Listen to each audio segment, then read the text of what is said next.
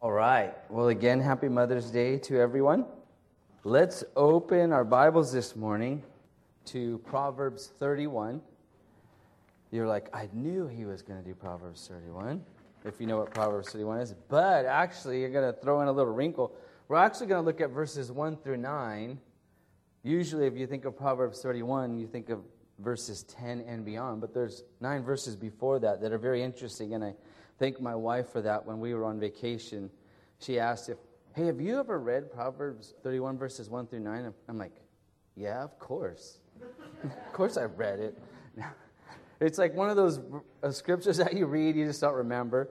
And so anyways, I read it, and I go, that would be a good Mother's Day topic. Although John's prayer at the beginning about Jesus honoring his mother would be like, that's going to be next year's message. That's, that's awesome. So, well, every every year on Mother's Day, I like to study a woman from the Scriptures and see what we can learn from her example or her actions or her words of wisdom. And so today is no different as we look at this text. But before we start, again, let's let's pray. Lord God, we come to your word this morning, and each and every one of us comes here for a different reason. And Lord God, we know in your sovereignty that you orchestrated everyone's attendance this morning. And we pray that as we come to your word and read it and expound upon it, that you would speak to every heart this morning. Not only just the mothers or the children, but Lord God, everyone else who may not be a mother, but may have influence over somebody. For your scripture is complete. Your scripture is able to instruct us unto godliness, and we pray that we would see that this morning as we look at the wisdom of a mother. And we pray this in your name. Amen. All right. So again, as I said this morning, we're going to look at this section of scripture where a mother is, her words are actually being recalled by a son. And you may think sometimes as a parent, are my kids listening to me? Do they really hear what I'm saying? They're staring at me, and they're nodding, right? But what are they thinking in their heads? And do they really get what I'm saying to them? Well, this morning, we're going to see that, you know what? And this should be an encouragement to all of us. They do listen, and they hear what we're saying. And we're going to see that, as I said this morning, in the king, who is now reflecting on what his mother told him at one time in the past. And although his situation in life is a lot different than most of ours, because I'm not aware of anybody here this morning who's a king of a nation, the message behind the words is what's important. And the wisdom should sound familiar to each and every one of us who is a parent or who has a child of somebody or has been in the past. And again, I don't want you to, to tune it out just because you're not a mom or a child or you don't have children at the moment. We can all learn something from this text, some basic wisdom given by the king. So, just by way of introduction, the mom here, as her words are being recounted by her son, wants her son not to waste his life on self-destructive behavior. How many of us can remember our moms telling us not to do something because it's going to hurt us? We might not remember it or we might disagree with it, but our moms are wise beyond their years, whether you think so or not. Usually as you get older, you realize how wise your parents were. Like, oh, they did tell me that. They did know what they were talking about. So here in the text, as we look at it, here's a mother who's encouraging her son to stay away from destructive behavior. Instead, she wants him to use his talents. Now remember, he's a king, and his gifts, and his position, not just for himself, but for the benefit of other people in his life, because for one, he's a king. He has subjects that report to him, that look for him to take care of them and to provide for them. So the mom is saying to her son, the king, you need to focus on other people and not just yourself. So what is this that the king remembers? And by way of extension, we can learn from ourselves as he recounts his mother's wisdom. So let's start in verse one of Proverbs thirty-one. It says, the words of King Lemuel, the oracle which his mother taught him. So again, so he's reciting to us, or to anybody who reads this, wisdom that his mom gave him. And more than likely, it was probably when he was a lot younger. And look at what she said. She says, "What, O my son? And what, O son of my womb? And what, O son of my vows? Do not give your strength to women, or your ways to that which destroys kings. Is it not for kings, O Lemuel? Is it not for kings to drink wine? Or it is not for kings, I'm sorry, O So it is not for kings, O Lemuel, it is not for kings to drink wine, or for rulers to desire strong drink. For they will drink and forget what is decreed, and pervert the rights of all the afflicted. Give strong drink to him who is perishing, and wine to him whose life is bitter. Let him drink and forget his poverty, and remember his trouble no more. Open your mouth for the mute, for the rights of all the unfortunate. Open your mouth, judge righteously, and defend the rights of the afflicted and the needy." So now let's go back, as I mentioned in verse one. The son is remembering the wisdom that was given to him from his mother. So let this be a reminder, as I mentioned at the beginning, that those who we have influence over, our children in particular, they hear what we say. And that should be encouraging to us, because I remember, just as John prayed, how hard it is to be a mother. Sometimes you're speaking to your children, and you may not think they're listening to you, but they are. And by way of extension, all of us who have people that we have influence over know that they hear what we say. They might not do it right away, but they hear it. And depending on how stubborn they are, they might not learn the easy way. It may take them the hard way. And for those of you that may have influence over children in the future, know that they will hear what you say as well. And the point to ponder is this for all of us, is what is that message our children will hear from us? And what will they remember? Our children have great memories. My youngest son, Jonathan, has an excellent memory, which is really scary because he always remembers what I told him we were going to do. He never lets me live it down. You said we were going to go do this. And he is very precise. For example, if I say it's we're leaving at six thirty, and it's like six thirty-two, he says, "I'm late." I'm like a roundabout, around six. No, you, it's six thirty-two, it's, we, we're late, let's go. The point being, our children remember the things that we say, and the challenge for us as parents and those of us who have influence over people, what is it that they're hearing us say? And what is it that King Lemuel heard his mother say? Let's look at verse two. Again, let's read. He says, "What, O my son? And what, O son of my womb? And what, O son of my vows?" Now, probably his mom didn't speak this way, and he's writing it in a poetic fashion for his readers. But the point being, she he's remembering the affection that his mother had for him. He knows his mom was affectionate towards him. And as our kids grow older, they're less and less likely to want that affection, right? But he remembers, and your children will remember the affection that you showed towards them, even if they might not reciprocate it at the moment. They remember, and here the king is remembering that his mom spoke to him in such a dear way, as recognizing him as her son. Right, you're my son, you're the son of my womb, you're a part of me. And moms feel that obviously more than fathers because the child came from her, out of her. They feel attached to the child even before the child is born. And then you notice that she says, "O son of my vows." Maybe signifying that she prayed for this son. And I'm sure that all moms, before they have children and once they're pregnant, and I know for sure afterwards, they pray for their children. They pray for the child that they want. They pray for the child that is inside their body. And they may even dedicate the child to the Lord. I love when we do dedications of little children here. So he's saying, my mom vowed me to the Lord, promised that she would raise me in a certain way according to the Lord. And parents, I hope you realize this morning that your children are a gift from God. They're gifts. Sometimes it may be challenging. Sometimes it's easier. But think of how God looks at us. Sometimes we are challenging to God. And sometimes we are easier in our relationship to God than, than other times, meaning in our obedience to Him, where He doesn't have to chastise us. But I want us this morning to realize that children are a gift from God. Children aren't a choice. Let me just say that in our society right now, who advocates the killing of the unborn. We are, we have a gift from God when we have a child. God has given us children that have unique talents.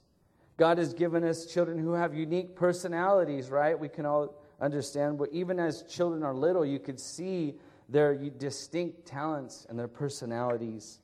No two children are the same. The other thing for us to remember as parents is that God has given us children only for a short time, and soon they will be off and on their own, right? Some of us are saying, well, I wish they would be off and on sooner. And some would wish that they would come back, right? I know I know I've said this before. I think it still holds true. My mom, if I had to move in back to home, she would take me, I think. She might say yes right now, but she would take me and all my family if we needed to. Some parents would be like, no, you're good, you need to figure it out. They would want to take them, but they're like, no, it's too much. But the point being is they're just here for a short time. We have a short time with our children before they're off on their own. We no longer have that great of an influence on them. But let this be known is that we still have a responsibility, even once our children leave the home, to be an influence on them in a godly way, even though it may be lessened. It might not be as strong as when they were at home. And so again, King Lemuel is saying this. He recognizes the affection that his mom had for him. He recognizes that not only did she have affection for him, but that she also wanted him to do the right thing. She questioned him, provoked him to think for himself. Even in the writing, he says, what, oh my son, in a que- in a form of a question. Like, maybe, son, think about it. Son, what are you doing? Think about the impact that you will have on the world. He remembers her thought-provoking wisdom. And by virtue of his recollection of his mom's words, it demonstrates that he was listening. He remembers. He might not have followed her instructions at the beginning, but he's remembering it now. Right? She was challenging him to think about what course of action he would take in his life. And don't we all do that as parents? And, and even when we, our parents were instructing us in our lives, to think about the things that you're doing. Think about how it will impact others. It's not just about you. There's more people around you. And King Lemuel needed to realize it as well. As well, he is the king. He has a vast kingdom under him. He has subjects that are looking to him. And the decisions that he makes are going to affect his kingdom. And so again, I remind the parents, let this be an encouragement to us that our children listen even when we think they're not. So keep instructing, keep advising, keep exhorting them, and when you have opportunity and it's the proper time, discipline them as well so that they will learn. So we move on. So what is the first instruction that she gives her son? We find it in verse three. Do not give your strength to women or your ways to that which destroys kings. What does this mean? Well, this verse is talking about the mom saying, you know what, King Lemuel? Don't make your whole focus in life. Don't use all your talents and your resources and treasures to chase after women. Now, she wants him to have a wife and one wife only, but he's saying, in the meantime, don't just use all your free time, all your resources, all your talents in chasing after women. Don't give them your strength. Don't make your ways, she says in the second half of verse three, your ways to that which destroys kings. She's talking about all the destructions of kings in the past who have used their influence and their gifts in very selfish ways and destructive ways because they have so much at their disposal, they use it to go after women. And we don't need to talk about the destruction of men or people in general who make their whole pursuit in life sexual pleasures. Just saying, don't waste it on that. Well, why not? Why shouldn't we? What does she tell us here? Well, again, he's the king. Don't make that his focus. Don't lead your kingdom with your carnal pleasures, is what she's telling him. If that's all he does, he's wasting his time. He's not leading his kingdom properly.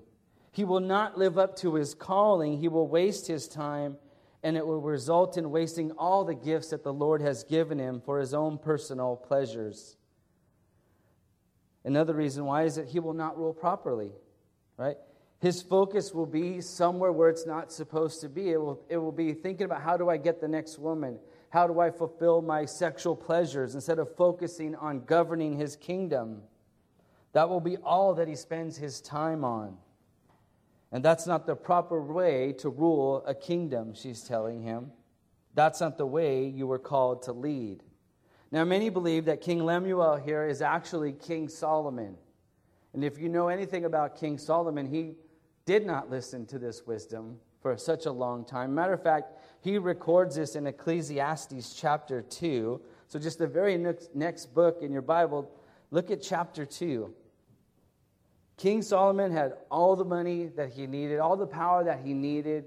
And for a long time in his life, probably most of it, he wasted it. And he recounts that in the book of Ecclesiastes.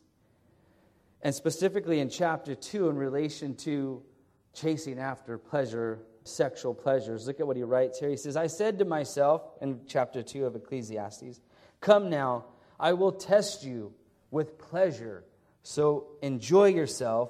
And behold, it too was futility. It was wasteful. He says. That was his summary of it. Drop down to verse eight and look what he says. He says, also, he says, I collected for myself silver and gold and treasures of kings and provinces. I provided for myself male and female singers and the pleasures of men. And what are those pleasures of men? Many concubines, meaning many sexual partners. He did it all. He had all the money, he had anything that he wanted, and he didn't waste any expense even on seeking his own pleasure. And he says he had many concubines. Drop down to verses ten and eleven, and he, he concludes this section by saying, all that my eyes desired, I did not refuse them. So obviously he didn't listen to his mom's wisdom. He goes, I did not withhold my heart from any pleasure, for my heart was pleased because of all my labor, and this was my reward for all my labor. His reward was just having a happy heart. But he says this, thus I considered all my activities which my hands had done and the labor which I had exerted. And behold, all this was vanity and striving after wind, and there was no profit under the sun. He didn't profit anything. He had a good time, and in the end it was useless, he said. It was like chasing after wind. You can't grasp it. And this was in relation to, in part, his sexual pleasures. As a matter of fact, in the earlier in the book of Proverbs, if you look at chapter seven, the whole chapter is about the adulterous woman and a, a young man's pursuit after her. But it concludes here in this section that I want to read in verses twenty-four through twenty-seven, the end result of a man who was sexually lured astray by an adulterous woman. Look at what it says in Proverbs chapter seven. Again, let's look at particularly verses twenty-four through twenty-seven. It says, now therefore, my son, listen to me and pay attention to the words of my mouth. Do not let your heart turn aside to her ways, nor stray into her path, for many are the victims of her, excuse me, so many, for many are the victims she has cast down, and numerous are all her slain. Her house is the way of Sheol, descending to the chamber of death. He's saying that's the end result of a life that is just pursuing after carnal pleasures. The same thing Lemuel, or Solomon's mother, told him here in chapter thirty-one of Proverbs. Don't do it, she's saying. Don't waste your time pursuing after women, because in the end you're going to find out that it was not worth it. It was not worth all the power that you had, all the resources, all the gifting that God had given you. You wasted it away, and you didn't rule your kingdom properly. So that was her first bit of instruction to him that he's remembering. And I'm sure she gave him a lot more, but in this section, it's just recorded these two. The second one is, is found in verse four. She says, or he says, remembering what she told him, It is, it is not for kings, O Lemuel, it is not for kings to drink wine, or the rulers to desire strong drink. Basically, she's saying she didn't want him, not that she didn't want him to drink alcohol, but don't pursue it so much that you become a drunkard. You become devoted to it so much like you do with the women that you, you live for alcohol. You live for drinking. You waste all your time and resources in doing that. Because again, the king had endless resources. He could have had all the wine from all over the world brought in, and that was his main pursuit. She's saying, don't do that. That is not befitting of a king of your stature. Don't make that your pursuit in life. Well, why not? Look at verse five. She says why. For, speaking of kings, they will drink and forget what they decreed, and pervert the rights of the afflicted. So she's telling him real simply, you know what? You aren't going to rule properly because you're going to forget even what you said, because you might have said it while you were drinking. And you're going to say things that are going to injure people in your kingdom. Not only that, you are going to pervert justice because you're going to be ruled by your carnal pleasures instead of being sober and aware of what's going on in your kingdom. Again, she didn't want him to waste his gifts, his time, and his talents in pursuit of alcohol when he is the king, and that's not becoming of him.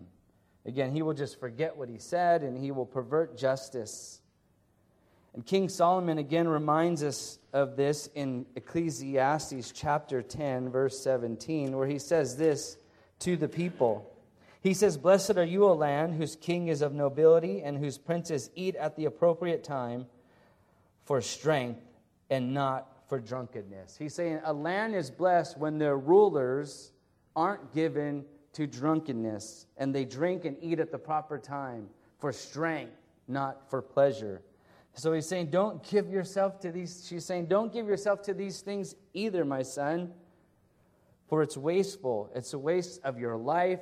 And it's a waste of the gifts that God has given you, and the people that you are leading are going to suffer for it. So, what does she say? Instead, she says, you know what? Leave drinking for those people whose life is falling apart, because they are the ones that need to forget about what's going on. Look at verses six through seven. She says, "Give a strong drink to him who is perishing, and wine to him whose life is bitter. Let him and drink, let him drink and forget his poverty, and remember his troubles no more." Now, she's not advocating that you give, you know, people that are poor, just give them alcohol so they forget about it. No, she's just saying you need to be focused. Your mind needs to be alert and sober and not focus on carnal pleasures or just yourself. You know, you need to take care of people. You need to lead people, and you cannot do that if you're given too much wine and drunkenness. Now, these two things I want to say by way of just application for each and every one of us. Does that mean, well, if I'm not a king and I can give myself to drunkenness and chasing women, does that mean it's okay? No, it doesn't. Matter of fact, in chapter thirteen of the Romans, so just in case you thought you were off the hook, the Apostle Paul writes to the church at Rome, he says, "Let us behave properly as in the day, not in carousing, drunkenness, nor in sexual promiscuity and sensuality, and not in strife and jealousy." So these things also aren't fitting for us, children of God. There's a proper place for these things, and it's not in making them your entire pursuit in life. That's not how we are to spend our life. So what does she want him to do instead? As we conclude looking at the last two verses of the text, it says this. Look at verse eight, back in Proverbs thirty-one. So instead of wasting your time on these things, King, this is what you need to be doing. Open your mouth for the mute, for the rights of all the unfortunate. Open your mouth and judge righteously, and defend the rights of the afflicted and the needy. She wants her son to pursue what is fitting for a king, and to spend his strength and time and his gifts to influence those who cannot speak for themselves, and those who are under his rule. She wants him to speak and defend the needy, she says here, or the mute, and those less fortunate. Since Solomon, the king, is so fortunate, he needs, his job is to speak up for those who are not as fortunate. Right? And this king has every ability to fulfill this task. And as a king, he's not to squander it away on himself, on his privileged position. Instead, he is to use his privileged position for the betterment of those who he is ruling. Maybe you can remember a time when your mom told you something similar. You know that God has given you gifts and talents to use, not just for yourself, but for other people. Don't waste them on yourself and on foolish pursuits. And then lastly, she says she wants him to judge righteously. Again, he's in a position to do just that. He's the king. He needs to intercede for those whom he serves and not just, you know, give himself special honors because he's the king or he's in a great position where he can give special favors to his friends and to his buddies. No, she's saying you need to speak up for those who are less fortunate, those who are afflicted, and those who are needy. This is the proper role of somebody who's in leadership. Didn't Jesus himself say this in Luke chapter twenty-two? Look at verses twenty-five through twenty-six, when he's talking about that a leader is actually someone who serves others. Luke twenty-two, verse twenty-five says this, "And he said to them," he's speaking to his disciples, "The kings of the Gentiles lord it over them, and those who have authority over them, over them are called benefactors. But it is not this way with you," speaking to his disciples. "But this one who is greater among you, you must be the youngest and the leader like a servant." That's the proper role of a leader, is to be a servant. And that's what King Solomon's mother is telling him. You need to be a servant to those who you are leading and not wasting, again, your time and your talents and your gifts all on yourself. And so that's the wisdom that King Lemuel or King Solomon recounts that he learned from his mother. And so what can we learn from King Lemuel's mother as well? And I'm just going to have two points of application for each and every one of us this morning in conclusion. The first one might sound a little weird because your mom probably told you you're not God's gift to the world. You might think you are. You might act like you are. But in actuality, we are God, we, meaning the children of God, are God's gift to the world. And we're not God's gift to the world because we're so great. Let's get that off the table right away. It's not like, yeah, I'm God's gift to the world. No, we're God's gift to the world for a couple of reasons, because we have a great gift to give to the world. In Matthew five, verses thirteen through fourteen, that's where Jesus calls his disciples that they are the salt of the earth and the light of the world. Why? Because they're going to glorify God with all that they have. And then in Second Corinthians chapter five, verses seventeen through twenty, we are called God's ambassadors to the world. I want to turn there with you because that's a, I think that's just a really important verse for us to see.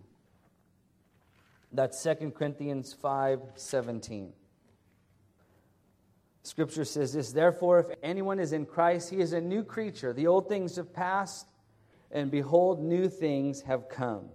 Now all these things are from God, who has reconciled us through Christ Jesus and given us the ministry of reconciliation, namely that God," look at this, "in Christ was reconciling the world to himself, not counting their trespasses against him, and has committed to us the word of reconciliation. Therefore, we are ambassadors." We are God's gift to the world. We are representing God, right? "As though God were making an appeal through us, we beg you on Christ's behalf, be reconciled to the world." See, we as believers have a great gift to give to the world. And it's not the gift of ourselves, it's the gift of God. So like King Lemuel, he had great gifts that he was to use to lead the world. We too have a great gift that we are called to lead the world back to God, That's why he calls it the salt of the earth, the light of the world, and we are God's ambassadors to this world. And so I just want to remind you as a believer that you have a great gift inside of you that you are to share with the rest of the world and not to waste it on ourselves. And it may not be that you're chasing women or you're you're drinking, but there's other things that each and every one of us can think about that we might waste our time on. We need to put our lives in proper order. God has given us a great gift, and we need to ask ourselves, are we using our lives to further that gift that God has given us? Secondly, we must use our gifts, which is part of this first point, to benefit others. Remember, King Lemuel's mother was saying, hey, you're a leader, and you need to use those gifts to lead properly, right? Speak for those who can't speak for themselves. Benefit those who need it. Do justice and be merciful as well. So we too must use our gift to benefit others. And I'm going to just share three points here. Let's first turn to Second Peter chapter two, verse nine. Because the first point that I want to make here is found in this is in this verse. It's to provide the gifts that you have, to provide for the spiritual needs of others. We can all do that. We can provide for the spiritual needs of others. As a matter of fact, we're called to do that. In the verse that I'm going to read, it's actually First Peter, sorry, First Peter two nine. Sorry there. First Peter two nine says this, but you are a chosen race, a royal priesthood, a holy nation, a people for God's own possession. So this is the Apostle Peter talking about the church. This is who you are. And each and every one of you, if you're a believer, this is who you are. You're a chosen race, a royal priesthood, a holy nation, a people for God's own possession. For what purpose? He concludes by saying, so that you may proclaim the excellencies of him who has called you out of darkness and into his marvelous light. That's the spiritual needs. Each and every one of us has that calling in our lives, and we cannot shy away from it. Now, it doesn't mean you have to be a pastor of a church. You have to be out on a street corner. But each and every one of us has gifts that God has given us. And are we using them for the glory of God, or are we using them for ourselves and wasting them? We must use our gifts for the benefit of others. In another way, to defend the defenseless. In James one, just turn a few books over to James chapter one, looking at verse twenty-seven. James writes this. He says, pure and undefiled religion in the sight of God and, and Father is this. So this is what true religion is. It's not just saying that you believe something, but there's also action in it. And it's this, to visit orphans and widows in their distress and to keep oneself unstained by the world. Basically, it's a general statement about helping the defenseless or those who are in need. We need to speak up for those who can't speak for themselves. Again, this is what King Lemuel's mother was telling him. You need to speak for those that you are over, that can't speak for themselves. That's your position, and it's our position as believers as well to do the same thing, to defend the defenseless, or to provide for them as well, which is my next point. To provide for the need, excuse me, to provide for the physical needs of others. As Christians, we're called to do that as well. I think Jesus said this perfectly in Matthew twenty-five. Of course he would. He's God. He would say it more perfect than I could, obviously. So let's read what he said in Matthew twenty-five. Look at verses thirty-four through forty. He says this. A very familiar verse to us, I'm sure. He says, then the king will say to those on his right hand, you are blessed of my Father, inherit the kingdom prepared for you from the foundations of the world. So he's speaking of at the end of time, when people stand before the great throne of judgment. And he says this to them, people that are entering into heaven. He says, for I was hungry, and you gave me something to eat. I was thirsty, and you gave me something to drink. I was a stranger, and you invited me in. Naked, and you clothed me. I was sick, and you visited me. I was in prison, and you came to me. Then the righteous will answer him, Lord, when did we see you hungry and feed you, or thirsty and give you something to drink? And when did we see you a stranger and invite you in, or naked and clothe you? When did we see you sick or in prison and come to you? The king will answer and say to them, truly I say to you, to the extent that you did it to one of these brothers of mine, even the least of them, you did it to me.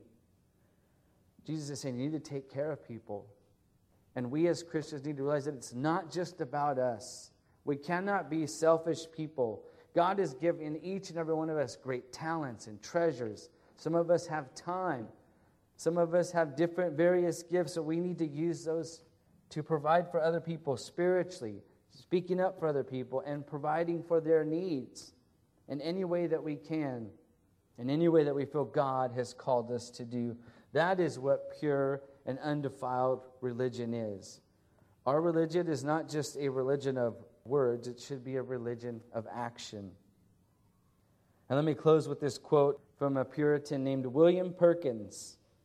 And he wrote this, and this goes, it goes perfect with King Lemuel's life and by extension ours.